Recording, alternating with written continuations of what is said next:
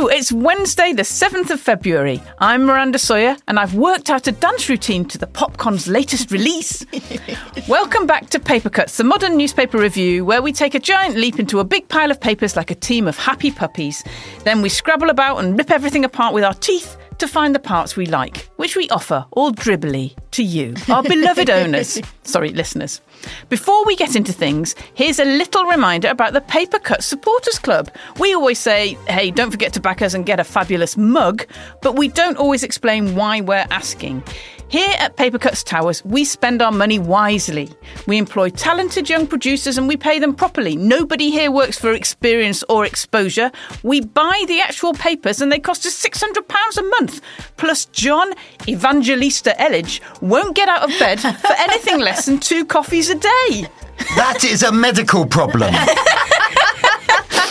We know times are tight, but just £3 a month will not only get you ad free episodes, extra stories, and a shout out on the show, but it will really help keep us afloat and able to stick it to the man and the Murdochs.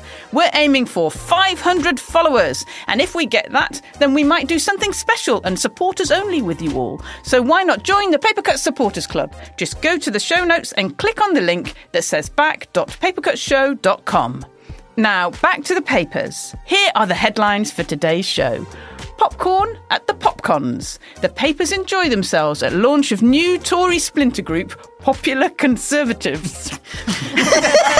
Sorry, just, that's just, you can't help it, can you? the Royal Me columnists managed to make the King's Cancer all about them. And Pink Wafer struggles. Finally, a paper does a proper Bicky top 10 and you can vote in it. Welcome to Paper Cuts. We read the papers so you don't have to.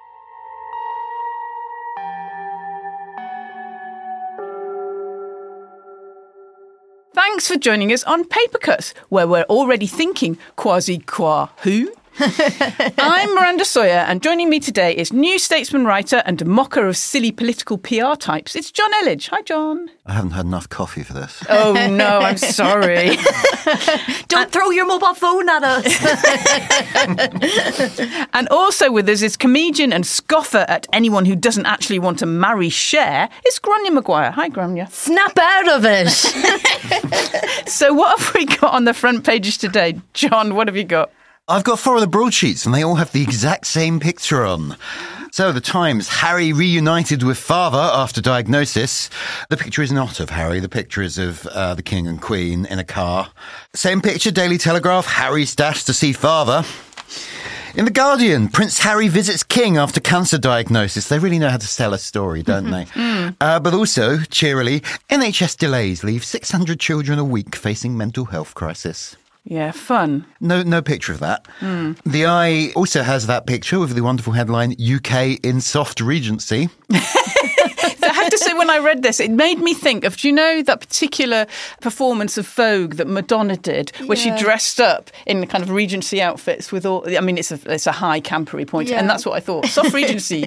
It's just all gone a bit Bridgerton, hasn't it? Uh, uh, anyway, the, the Eye, as ever, goes its own way under the same picture. Exclusive: Post Office built second IT system behind wrongful convictions. okay, it's obviously something to do with the King and Queen. Just ruining the mood with some actual news there. Didn't get the memo.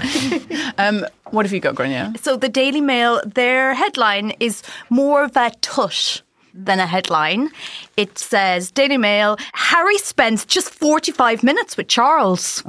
Oh, fuck off!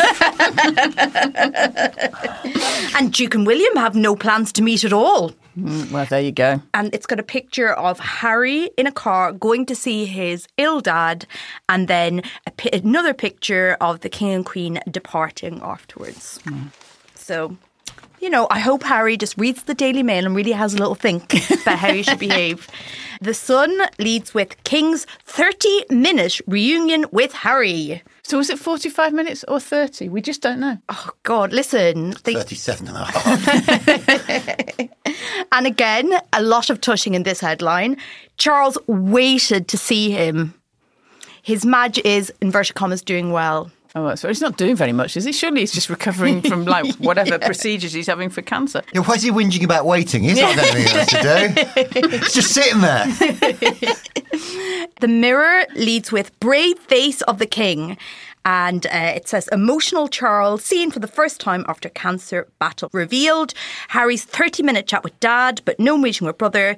Sunak blasted over wait times as plight of NHS patients exposed. Okay. So again, almost annoyingly, some really important news sneaking in to this big story everybody's going with.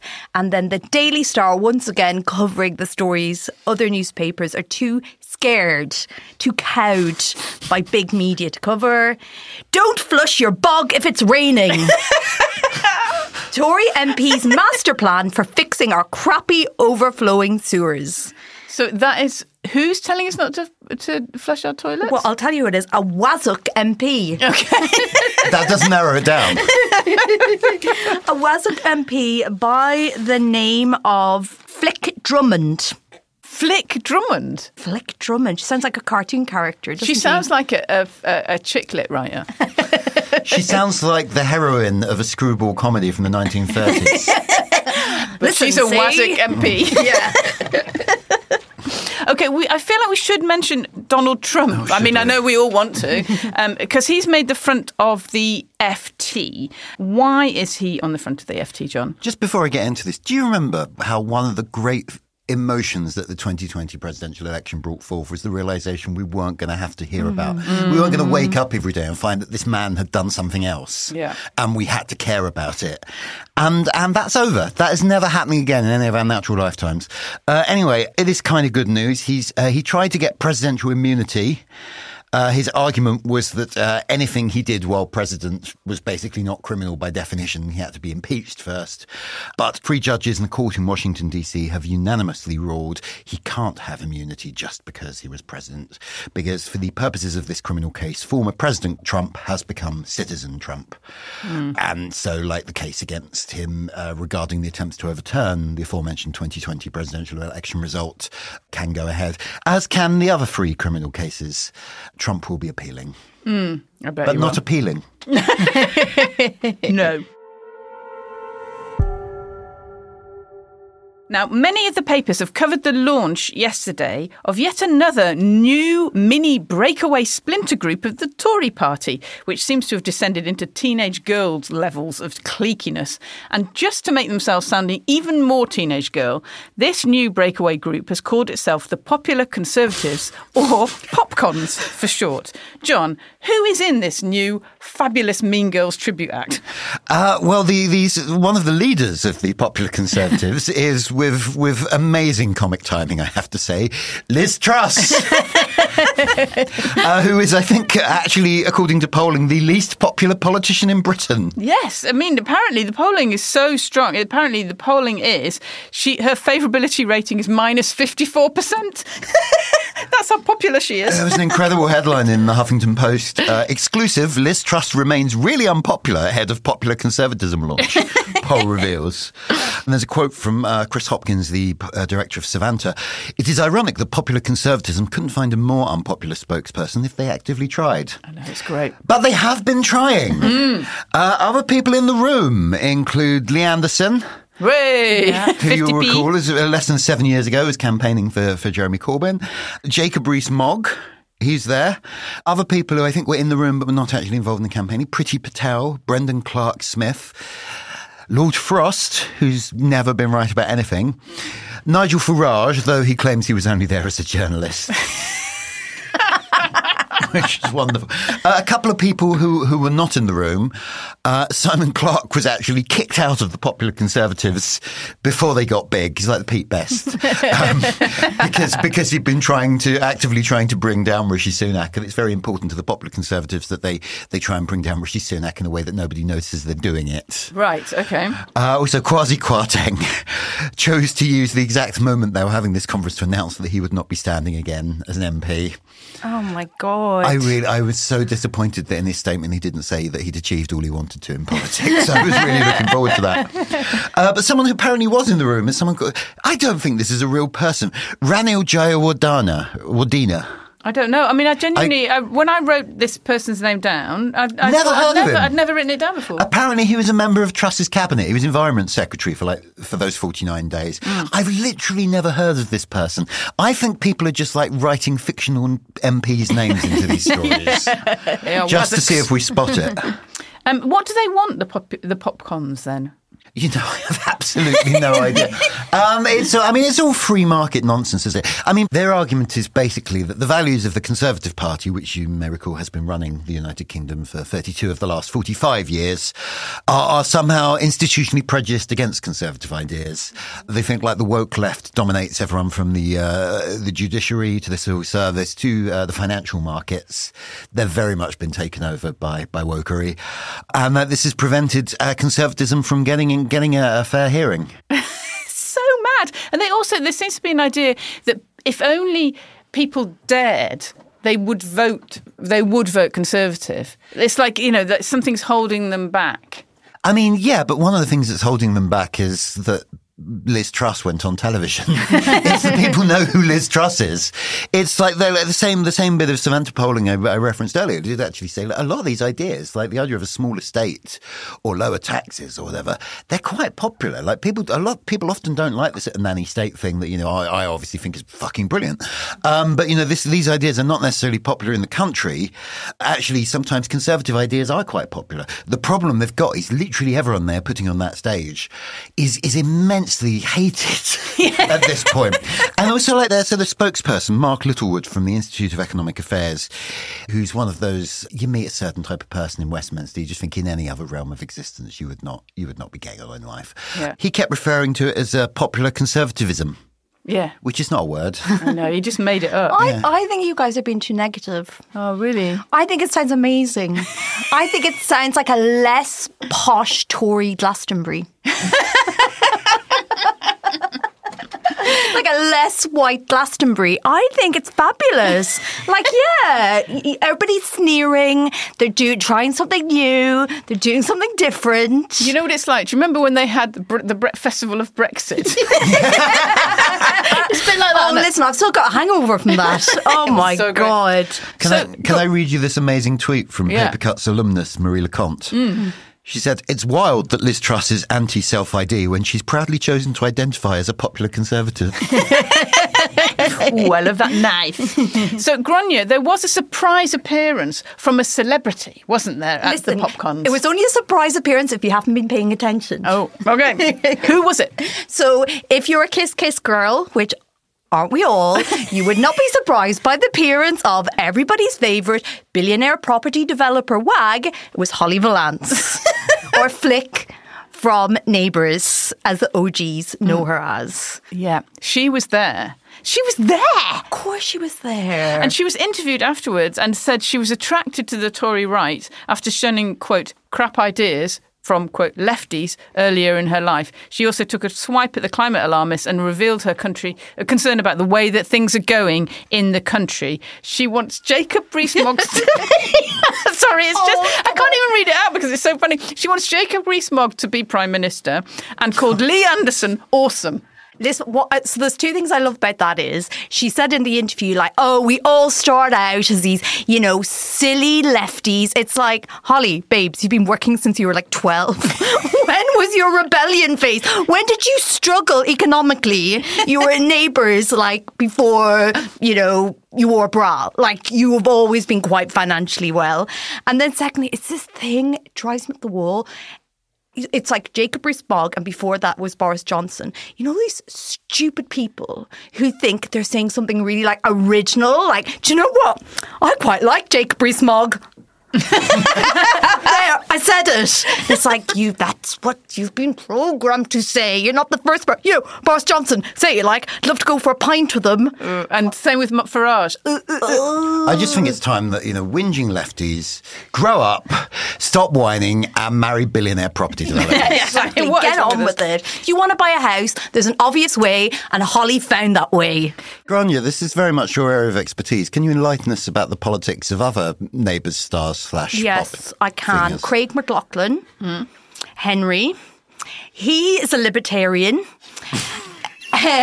Natalie Imbruglia, weirdly, very hard uh, communist. That's what the, the song I'm Torn is about. it's about liquidating the kulaks. and Kylie Minogue, just big fan of Nick Clegg. Yeah.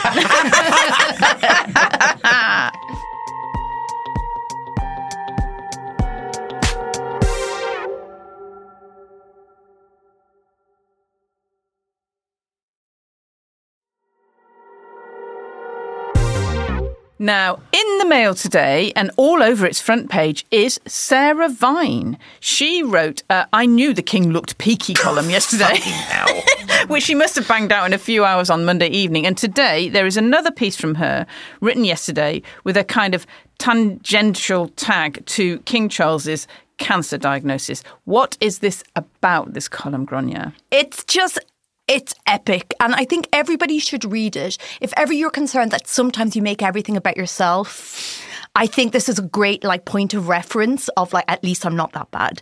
So uh, Sarah Vine has written an entire page. I assume it's tangentially involved with Prince Charles's medical issues at the moment. She manages to get I'm going to count the paragraphs one, two, three, four, five, six, seven paragraphs in before she actually brings up Charles's medical condition. The rest is just her troubled relationship with her dad, mm. and you know you know what you you know we all think of Sarah Vine, a woman who cares too much. We all think that. And she says, as my daughter, who's far more insightful than I was at her age, said the other day, you need to stop trying to fix people, mum.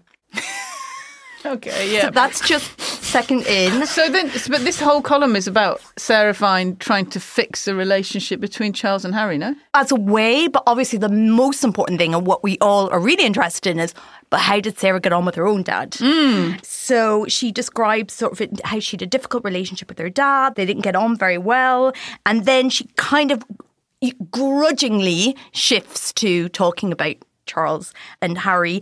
If I were Harry and I were being brutally honest with myself, I might feel a slight tinge of concern that the current family breakdown might not be the best medicine for his father's ill health. So just a nice way of like going, oh, by the way, and this this could be like your fault, really. Yeah. And then she just goes into full full fan fiction. And um, maybe he too will note his father's sudden frailty, that new gauntness in his face, the sadness in his eyes, and think to himself, sadness in his eyes. That's a classic. I love that. She's literally comparing the king to a dog. Yeah, she is.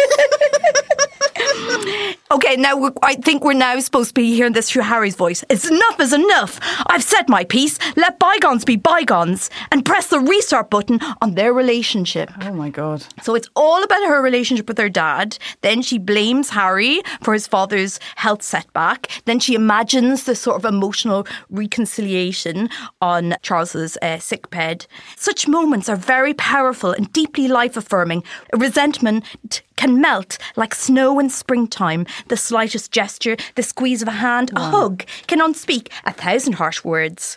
Charles has to forgive Harry too, of course, but I sense he's more than ready to do that. God, it's very Mills and Boon, isn't it? You've got the Times, Gráinne. It's crazy. I mean, luckily it obviously is a slow news week with no other big global, you know, catastrophes going happening. On. Yeah, yeah, that's fine. So how the, the Times been filling their pages, they've got this amazing column. King, a supporter of patients with beastly disease. The King has a history of supporting cancer patients and once referred to the disease as beastly. So guys, he's never liked cancer. He's all, there's always been a rift between Charles and cancer. They've never got on. They've never got on. Yeah, it's just cancer fighting back now, isn't yeah, it? Yeah, yeah. It's like Taylor, Katy Perry. That's always been Charles and cancer. And then this is just iconic. They have also in the Times the paper record Charles clinging on to routine with 11 minute workout. So they have this whole story about did you know that this is a man who for many years has begun his day with exercises set down by the Canadian Air Force? and then it's got a little diagram of how you two can do Charles's daily workout what is weird about the whole, I mean, Sarah Vine is one thing, but if you look across the papers, there is so much about the royals. I mean, even in The Guardian, there is, like, they've got two double page spreads on the royals. And the only facts that we've got is that King Charles has got cancer and that Harry flew over from LA to have an either a 45 minute or 30 minute meeting with his dad. That's it. We have nothing else. And this is what happens. You have to just fill the papers. I do find it genuinely a bit, a little bit offensive the way the papers are going after Harry today. Mm. Yeah. Mm. Like they're like they're really sort of attacking him for like you know for it being a flying visit, for it being too late, for not meeting William. It's just like there is literally nothing the the man could have done that would not result in this. Like if he'd stayed away right now, he'd be getting a, a different variety of shit thrown at him. Yeah. And I just think it's you know this is, he might be about to lose his only living parent. And it just feels a bit gross to repackage that as as content. I don't know. Yeah. Or, or also as blaming. That's Yeah, what, that's what it's like about. it's we're, we're apparently as a society making it Harry's fault. It's just so mad. She's somebody who is so uh, judgmental and. Um, yeah, of other people sort of speaking their own trauma and uh, you know difficult you know experiences that they live to, but seems absolutely perfectly fine of completely centering herself in a story that she's got that's got nothing to do with her, and she cannot even. How on earth does she know how any of these people are feeling, and what is she adding to it by inventing like her own little nativity play about what's happening? Now, it's time for our daily celebration of the subs, our fond morning festival of fun and puns. It's headlines of the day. Jonn, what have you got? The Sun on page three um, has a story about a Roman flat pack bed that's been unearthed 20 feet below the streets of London, uh, which is apparently a funerary bed, which would have carried an important person to their burial site. It's, I'm going to be honest, it's not, it's not clear to me how how this this is a flat pack bed as opposed to a bed. Like surely all beds start as like bits of wood you can put flat next to each other. It's like if, if, if, if they're not queuing in IKEA, I don't see how it counts. Uh, anyway, the headline is Roman flat pack bed. It's not built in a day, Hey! which again would be quite a poor flat bed. But there's more. There's more. Uh, it says at the top, the dig sleep. Oh, the dig sleep. Very good. Okay. Uh, and also, uh, the picture caption is IKEA, I saw, I conquered. That's the best one. That is the best one. They should have put that at the top. Uh, okay, page 19. Stunned neighbours woke to find a monster warehouse springing up feet from their back doors after a council planning blunder. This sounds fucking brilliant. I didn't know this story. This is amazing. Uh, we can just like, why don't we just build more stuff at night when nobody's looking? and then come? uh, anyway, the, apparently the council uh, briefed the wrong street about about the plan. Uh, but the headline is "Where W A R E Where did that come from?" Way, very good. and finally, uh, from me, oil giant BP has followed rival Shell by seeing profits halve last year. But you'll be relieved to hear they still came in at a respectable 11 billion pounds. It's enough to. Oh, that's oh, It pays the rent, nice. doesn't it? Yeah. anyway, the headline is They think it's oil over. Okay, very good. But it's not all It's over. not now. Um, Gráinne, you have the star, right? Yeah, well, this is the story that Guy Ritchie follows a caveman diet and chows down on a juicy steak almost every night. Wow. The headline is The stakes are so high for Guy.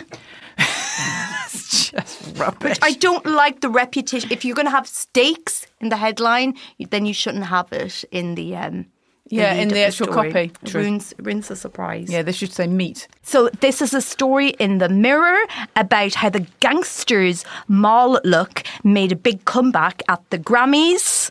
The headline is Mob Rule. Excellent. And then the Daily Mirror covered that James Corden, the nation's sweetheart, has a 10,000 a day step obsession. Wow. He's he's crazy. He bloody loves walking. You can't stop him. He is the Captain Tom of TV comedy talent. Headline is Gavin and Pacey. Yay!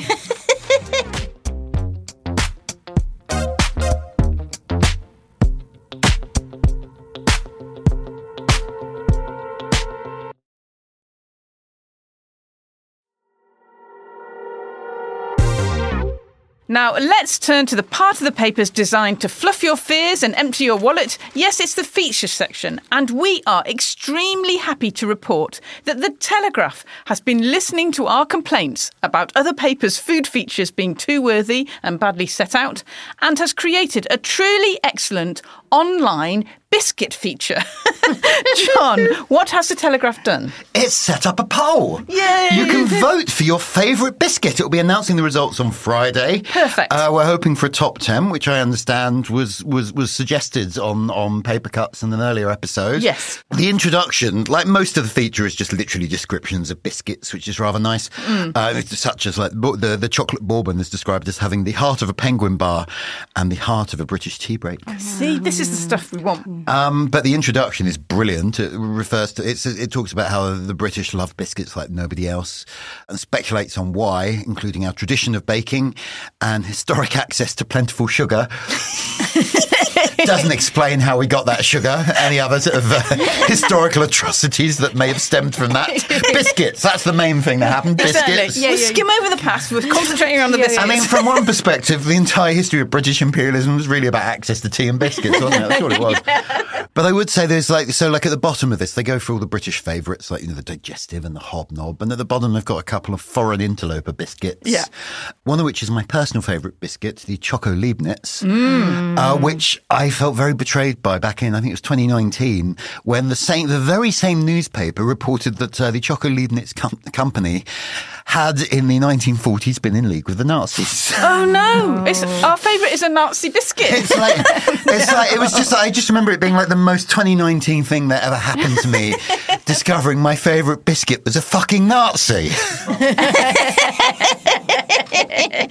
Anyway, how you vote is you go online. I, am actually recommending that everyone Yeah, votes. get Right? You must vote. You go online and you just click, you know, thumbs up or thumbs down. So you can see the votes online. So if you have a kind of favourite biscuit and it's not doing very well, maybe you could get your friends to vote for it. So then it moves up the top 10. This is what the Telegraph want. This is their new traffic model. Quite right. I'm, I'm all for it. This is okay. Gráinne, which biscuits are doing well?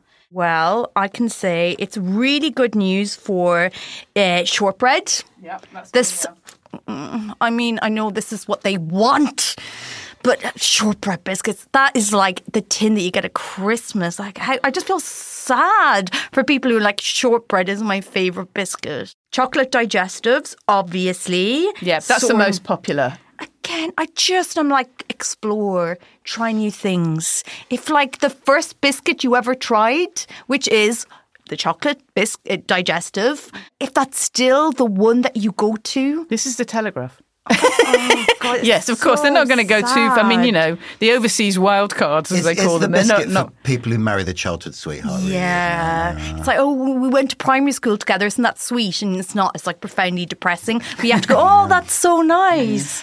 Chocolate fingers also doing well. I mean, a few basically, yeah, quite a lot of the chocolate ones. Although weirdly, chocolate fingers doing well with three thousand two hundred sixty-five thumbs up to six hundred and ninety-six thumbs down. Mm-hmm. But the chocolate hobnob is obviously a step too far. Because it's not doing that well. It's only got 2,872 to 1,096. I love a chocolate hobnob. I know. I think it's just too far. It's too far for the, It's, the too, it's, Telegraph too, it's readers. too foreign and fancy It's for the just too Telegraph. much. You know, my favorite biscuit is the biscuit that you get when you order a coffee in a cafe and you're not expecting anything and there's that cheeky little biscuit. Yeah, very nice, and quite often they melt in the mouth. Oh, Yeah, very sugary. I completely agree. Perhaps they should be uh, inserted into the into the competition. And the, the, anyway, the Telegraph has a personal favourite. It says at the very end, the Telegraph's personal favourite, which is the M&S Food Extremely Chocolatey Milk Chocolate Round, and they describe it as rings of shortbread within an extra thick coating of chocolate. It has the Telegraph's newsroom in raptures. Oh. dirty dogs. they are, aren't they? That's doing very well. 3,263 to 775. You know, I mean, I just want to say if you're up for the pink wafer, it's doing really badly. So it needs a lot of vote. All this is actually um, street code. Like each of these biscuits refers to different drugs or sexual acts. Let's hope so. Jammy Dodgers. And that's the end of today's paper cuts. Thanks to Jonn. Thank you. Thanks to Gráinne. Thank you. And of course, thanks to you, lovely listeners, especially our Paper Cut supporters who not only get to feel smug and extra special, but get a shout out on the show. So, Jonn, who do you have? Uh, it's hello and thank you very much from me to Alicia Rasley. Gráinne. It's Cunnasataltu, Onawa, and Gurav Mila Mahaguth to Quinn and Stone. Beautiful. And from me, it's hiya and thank you so much to Eleanor Winton. I've been Miranda Sawyer, and you've been listening to Paper Cuts on a day when the Eye reveals that volunteers on the Isle of Man are being sought to seal sit new seal pups to keep them safe from predators. Frankly, we're in the wrong line of work. Seal you later. See you tomorrow. Paper Cuts was written and presented by Miranda Sawyer with Jonn Elledge and Gráinne Maguire. The producer was Liam Tait, assistant producer was Adam Wright, and audio producer was me, Jade Bailey. Music is by Simon Williams, socials by Jess Harpin and Mike Bollen, design by Jim Parrett, and original art by Modern Toss. The executive producer is Martin Bojtos, managing editor is Jacob Jarvis, and group editor is Andrew Harrison. Paper Cuts is a Podmasters production.